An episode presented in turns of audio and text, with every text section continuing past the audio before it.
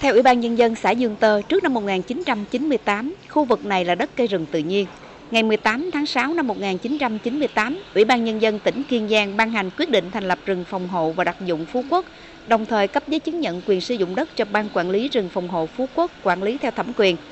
Ngày 14 tháng 12 năm 2012, Ủy ban Nhân dân tỉnh Kiên Giang ban hành quyết định thu hồi đất, giao đất cho Ủy ban Nhân dân xã Dương Tơ quản lý. Năm 2019, Ủy ban Nhân dân xã Dương Tơ kiểm tra phát hiện trên phần diện tích 15 hecta không đủ điều kiện bồi thường hỗ trợ theo quy định pháp luật, đã có các cá nhân vào chiếm đất đổ đường bê tông nhằm mục đích phân lô. Quá trình kiểm tra làm việc thì không có đối tượng thừa nhận thực hiện hành vi vi phạm. Ngày 4 tháng 12 năm 2019, Ủy ban Nhân dân xã Dương Tơ ban hành thông báo và tiến hành phá dỡ đường bê tông xây dựng trái phép. Đến ngày 9 tháng 1 năm 2020, Ủy ban Nhân dân xã phát hiện 24 căn xây dựng trái phép và đã ra thông báo yêu cầu phá dỡ toàn bộ vật kiến trúc. Tuy nhiên, hồ sơ không đảm bảo trình tự thủ tục nên không thực hiện được. Đến tháng 5 năm 2022, Ủy ban Nhân dân xã phát hiện các đối tượng xây dựng thêm 50 căn biệt thự trái phép, nâng tổng số lên 79 căn biệt thự trái phép. Các tổ chức cá nhân hộ gia đình đã xây dựng các công trình tường rào gạch với chiều cao bình quân 1,2 m, xây theo hình thức phân lô và đổ 7 đoạn đường bê tông.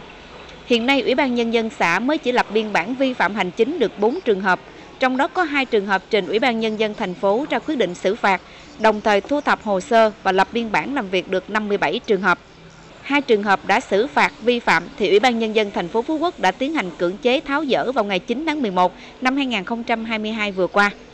Dư luận đặt vấn đề vì sao trên đất nhà nước quản lý mà hàng trăm căn nhà không phép có thể được xây dựng nhanh như thế, tồn tại ngang nhiên như thế, có cả đồng hồ điện.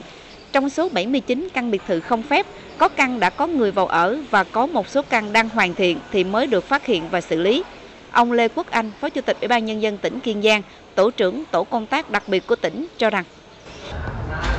Của rất nhiều chủ, mỗi người họ 3 hecta, 5 hecta, 6 hecta họ họ mua giấy tay xong rồi họ phân lô họ bán.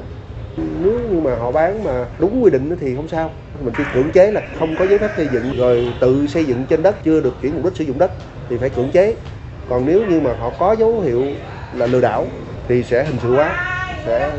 khởi tố ờ, bị can. 79 căn trước hết thì sẽ làm đầy đủ 79 căn, sau đó sẽ mở rộng các cái khu khác. Tóm lại là sẽ làm sao là cho cả cái đảo Phú Quốc này là những cái sai phạm đó sẽ được xử lý một cách đầy đủ đúng quy định pháp luật.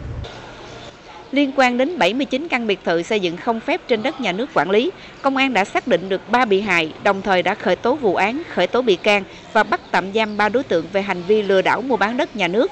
Đại tá Diệp Văn Thế, Phó Giám đốc, Phó Giám đốc, Thủ trưởng Cơ quan Cảnh sát điều tra Công an tỉnh Kiên Giang cho biết. Thứ nhất là bắt xử lý ba cái đối tượng ngoài xã hội nó lừa đảo nó bán ờ, đất của nhà nước. Và tới đây còn tiếp tục mở rộng bắt thêm còn F1 có 2 3 nữa chứ không phải nó dừng ở đó. Còn lại cái 79 ờ, căn nhà này xây trên đất nhà nước có hai vấn đề đặt ra. Một là quản lý về đất đai như thế nào hai là quản lý nhà nước sử dụng thế nào trách nhiệm thuộc về ai cái đó phải làm rõ. Đó. còn trước mắt là đất của nhà nước thì mình trả lại đất cho nhà nước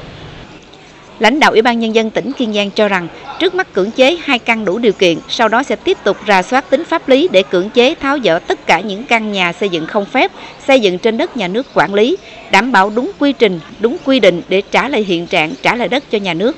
Chỉ tính riêng thời gian từ ngày 1 tháng 1 năm 2019 đến nay, địa bàn thành phố Phú Quốc đã xảy ra 1.744 vụ vi phạm về đất đai, lâm nghiệp và xây dựng. Liên quan đến vấn đề này, cơ quan công an đã khởi tố vụ án hình sự 7 vụ, 15 bị can, đang thụ lý hồ sơ điều tra 7 vụ có dấu hiệu tội hủy hoại rừng. Đồng thời, các cơ quan chức năng tỉnh Kiên Giang cũng đang tiến hành thanh tra trách nhiệm về công tác quản lý nhà nước trên địa bàn thành phố Phú Quốc và cũng sẽ thanh tra làm rõ về việc cung cấp điện sinh hoạt, sản xuất kinh doanh cho các tổ chức cơ sở và hộ dân tại các khu vực không hợp pháp trên địa bàn thành phố Phú Quốc.